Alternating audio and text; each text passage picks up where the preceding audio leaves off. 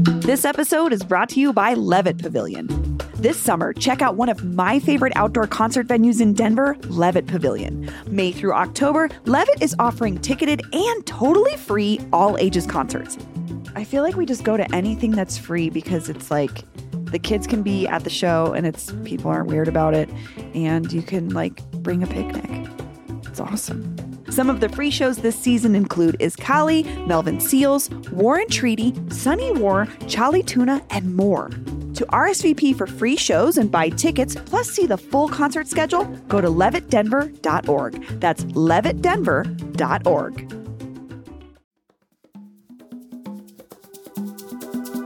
Today on CityCast Denver. Is Denver really the land of fashionless schmucks? Do we always choose comfort over style? Are you wearing cargo shorts and a puffy coat right now? Lil Fresh Sam is a fashion designer and stylist, and she's got hot takes on all of Denver's best fits and flubs. Sam grew up in the metro area but found her way to LA, where her clients include Doja Cat and Netflix. Sam may be a West Coaster now, but she visits her hometown often and has a lot to say about how we dress and what we could do better. Today is Monday, November 28th, 2022. I'm Bree Davies, and this is CityCast Denver.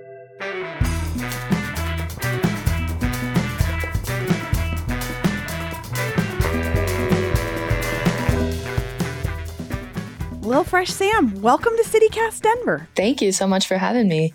So, you're a fashion expert, and I, I just have to ask straight out Does Denver have style? Denver has a very unique, identifiable style. It's probably not what most people think. If you have never been to Denver, they still think like we have farms and horses all over and like a city doesn't exist. If you have been to Denver, you know like Patagonia, North Face, cargo shorts, pants, um, hiking boots, pretty athletic wear is in. I would say that's Colorado style. You know, it's not a streetwear city. It's uh, it's more of like athletic wear style. It's interesting you say that because that's kind of how I know your work as a designer is like streetwear is your element. And I wonder, you know, growing up here, how, how did our style influence you or maybe in the opposite did it like push you to to go outside of what you were seeing here in Denver? It did actually. It definitely had that effect. I was so turned off from screen printing t-shirts when I first initially started and that was like basically the only resource I had to creating clothing and so I just saw it everywhere and that was the only way that people were designing their own clothes is screen printing t-shirts here in Colorado so it did push me it pushed me to try things differently and create from my mind because I always had these visions in my head of what I'd like to see designed or what I'd like to wear, um, even in high school or middle school. And then, you know, being blocked with the resources here was a big thing. So it pushed me to go to LA and I was able to flourish and really understand what my style is without being confined in you know the colorado box also it's like interesting i don't know if um, you've ever experienced this but when you wear you know, a loud style or a very unique, uh, different style from what Denver is used to, you get stared at a lot. And so it's kind of uncomfortable to be yourself here. Sam, you're touching on my experience growing up here as a teenager in the 90s who was extremely fashion forward in terms of I was wearing what I was seeing on MTV. I was wearing what Courtney Love was wearing. I was wearing what Mary J. Blige was wearing. And I was picked on at school relentlessly for that. Do you think that we've evolved in a way like it's no longer like you can wear streetwear or you can wear things that are not the the Patagonia North Face style and and actually fit into Denver now? Yeah, we've progressed so much, especially, you know, 2022 today. Um, I'm really happy to see that when I go out, I, we, we recently had a fashion show in Denver, July 23rd of this year. And I remember walking in because I was living in LA and I, I flew in, I walked into the fashion show and I, after, you know, setting all the models up, I got to see the crowd and I was like blown away. I was like, wait, am I, am I in Denver right now? Because it was so many unique styles, um, individual styles that were being expressed. And it was really refreshing to see that I think we're in a time where you can you know, express yourself and it not be as weird, but we still have this like barrier we need to break through where people can wear whatever they want and not be stared at or feel uncomfortable because that still is a reality. Yeah, totally. Do you feel like you had to go? You've been in LA for a couple years. Do you feel like you had to go to LA to really be able to explore more in the fashion world? Like, did you do you feel like you came up against something here in Denver that didn't allow you to grow, or sort of what was your process for saying I got to leave my city to do the work I want to do? It was the hardest choice I've ever had to make to this day. Leaving everyone I loved to go do what I love at a higher level. It was a really hard decision. I made it when I was 24, I believe, um, seven years ago.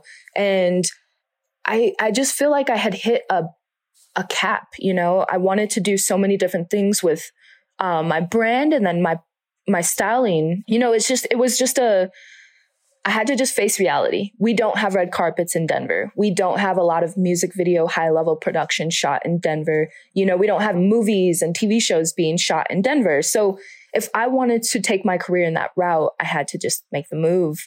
And that's what I did. I took the leap of faith. It was, like I said, the scariest thing I've ever done. I remember moving to Koreatown was the first city I lived in in LA, 2015. And I had the biggest culture shock um, coming mm-hmm. from Thornton and Denver. Like, I was like, wait, what? All this culture, it's amazing. And I got consumed in it and loved it. And it amplified my creativity, I really believe. Just having access to so many cultures and and just so many different perspectives. You know, there's a lot of people in LA, which left a lot of room for inspiration. Yeah. So Denver just wrapped up its own fashion week here, and you're a stylist, you're a fashion designer. What do you think about Denver having a fashion week? Um, okay, so this is a question I'd like to talk about in a positive light. I see Denver being able to have a fashion week that is comparable, you know, to an LA fashion week or a New York fashion week. I don't think we're there yet. I think there's a lot of things that need to happen and I'm I'm working on doing my part in that.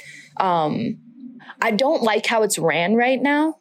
I don't like the fact that we it's the problem I had as a creative when I was in my 20s, right? Like when I was just starting 19. We deserve to be paid for our creativity. We we deserve to be paid for our you know for for you wanting us to show up and walk in the show or for for makeup artists to be able to make those beautiful faces you know and the hairstylist it, it takes so many people to create an inc- incredible fashion show at the level you know new york does it paris does it and all those people get paid. And so i would love to see you know whether that's through um, the city of denver you know I'm, I'm working directly with the city of De- denver to put on fashion shows and they have budgets. And we've been able to pay every model and pay every you know designer and um, hairstylist and everybody that plays a part in making it the greatness that it is. And so i think um you know just inclusivity i'd love to see more different people show up in representation of their culture you know? We're still kind of back to that like stigma of like you know, it's all love. I never, I, I don't have anything against anyone. I love everyone and I'm a very inclusive person, have been since I started my brand, um, and was very aware of like making sure, you know, I had models of all representation. And I don't see that here in Denver Fashion Week. So I'd love to see that. Um, I'd love to see the talent get paid because they deserve it. Yeah. And I'd love to see us expand. I think your critique is so important. And I say this as a person who had the same critiques of the art and music world here for a long time. Don't ask us to do a lot of work and not pay us. Like the economics need to catch up with the art form because that's the only way it's actually going to grow, right? And I think that's all you're saying is like, I love it. I think it's amazing. I know that there's some inherently flawed parts of Fashion Week, which is I know a lot of people that aren't getting paid. And I imagine for you, that's part of the reason you were like, man, I'm out of here. Like, I'm going to go somewhere where I can get paid to do my work. And also, other folks around me who are part of this ecosystem of fashion are getting paid too. And I, I think it's important for us to talk about that. It is, it is. And, you know, some people take it personal and, um, it's never personal. It's just for the greater good of Denver Fashion Week, right? Like we all want to see it grow and become something that's even recognized globally. So to do that, we have to take it at a level of professionalism, you know, that it is. And so if you're not getting paid what you believe you're worth, it kind of diminishes your work. And so that happening over and over is a real big problem here in Denver. Well, and I'm also thinking about okay, so part of it probably is it can be harder to attract an audience. And I think for a Denver Fashion Week, for instance, and part of that maybe is this assumption that Colorado has no style right? Like, the, how could Colorado understand fashion when in reality there are folks here challenging norms of fashion and ideas and, and bringing new ideas? But how do we bring that audience in? I think that's the struggle for for most artists that are doing things sort of like DIY or in their own world. Is like we're doing something amazing. I don't know how to get the average person in to pay attention to the actual fashion scene in Denver first and foremost, whatever you're producing has to be great, right? And that was one of the greatest quotes that I lived by and pushed me throughout my my career in Denver was be so great they can't ignore you. So using like that's every day I would wake up and work my ass off and like just think about that quote and to create community here I think we need to one be our best selves and then two show up where there are others wanting to be their best selves and then start creating that community This episode is brought to you by the Colorado Wine Board. Because the wine community here is like surprisingly robust. I mean, think about Bigsby's Folly and Infinite Monkey Theorem here in Denver alone, and there are urban wineries all across the Front Range. Then there's the Western Slope, Paonia, I mean, Palisade. Hello, Palisade wine, are you kidding me? It didn't used to really be a thing, but from what I hear, it's very much a thing now. There are more than 165 wineries across Colorado to explore, and they produce all sorts of wine that reflect our unique culture and climate. So finding a label that you're going to love is easy, no matter where your adventure takes you. Discover it for yourself and support local winemakers at coloradowine.com. That's coloradowine.com. So, I want to switch gears a little bit because I know that you are styling Representative Leslie Herod, who's also on the campaign trail right now. She's running for mayor. And I know you as somebody that styles musicians and artists. How do you approach dressing a politician? It's very different. Um, but, you know, Leslie was one of my first styling clients ever, actually. So 20, I think 14 or 13, I met her in the back of Manual High School. I was giving a speech on believing in yourself and doing what you love for a living. And we met and then I had started, you know, I let her know what I do. And at that time I was just kind of making it work. I wasn't really styling at a professional level, but um, she didn't know that, and I didn't know that really. so I just did the thing, and she liked it, and I kept, you know, we just kept working together. So when I approach an everyday person or a politician or an entrepreneur versus like a music video, it's it's all about getting to know the person, knowing what they want, what they feel comfortable in, what they feel great in. You know, my goal is to always make them feel like a million bucks. And so it's not as different as you would think from styling a celebrity. Um, the process is very similar, just understanding them. Yeah.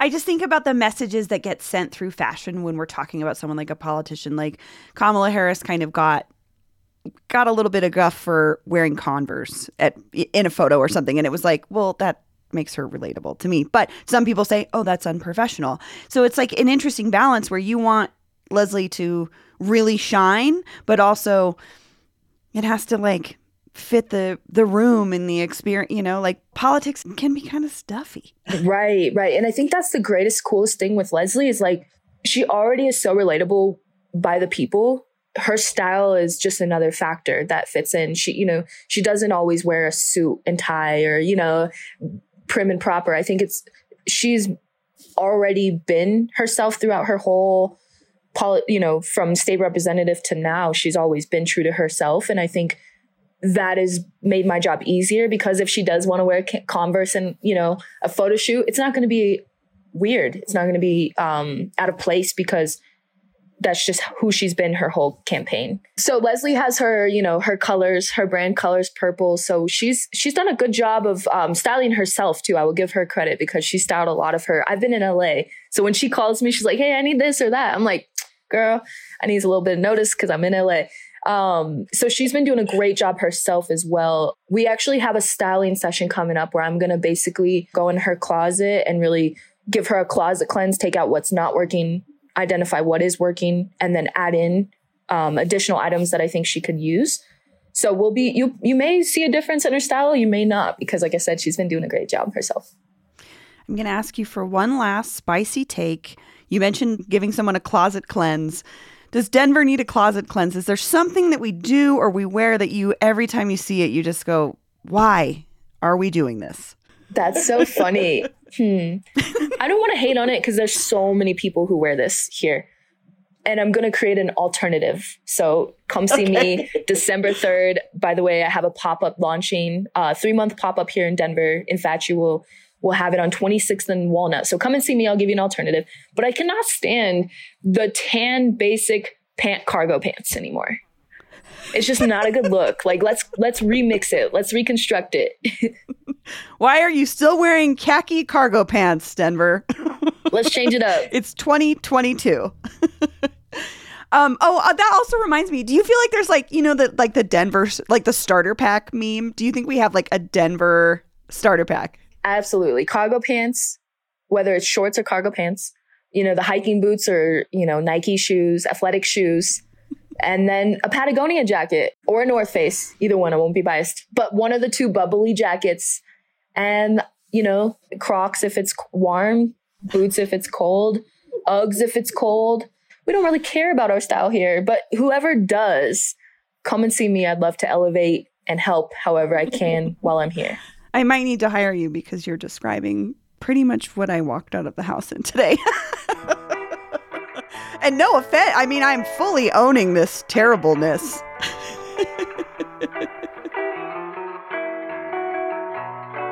well, Lil Fresh Sam, thank you so much for joining me. Thank you so much for having me. It's so awesome. I feel like I've known you for so long, but never really been able to connect like this. So it's awesome. Thank you for having this conversation. Thank you. I feel the same way about you. I was like, man, I've just been following your career for so long and and all the work that you do and I'm so glad we got to talk.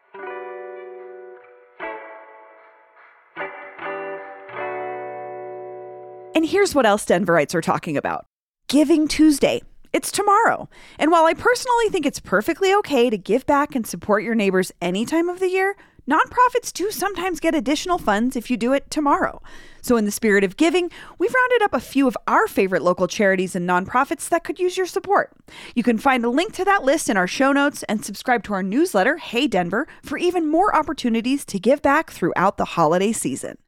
And speaking of the holidays, we want to hear from you. What's your favorite Christmas, Hanukkah, or Kwanzaa tradition in Denver? This was a tough year, so let's share some love and come together over the best holiday goodness within driving distance. Leave us a voicemail with your recommendation, name, and neighborhood, and we might play it on the show. Our number is 720 500 5418. Again, that number is 720 500 5418. That's all for today here on CityCast Denver. If you enjoyed the show, why not take a minute to tell your friend who buys clothes at Costco about us? Rate the show wherever you get your podcasts and subscribe to our morning newsletter, Hey Denver, by texting Denver to 66866. We'll be back tomorrow morning with more news from around the city. Bye bye.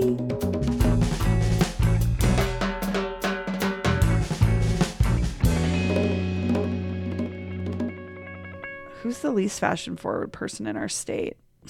I'm trying to figure out who we should tell about this. tell Hickenlooper stylist about us. Oh wait, he doesn't have one. I'm just kidding. Is that rude? Am I being rude?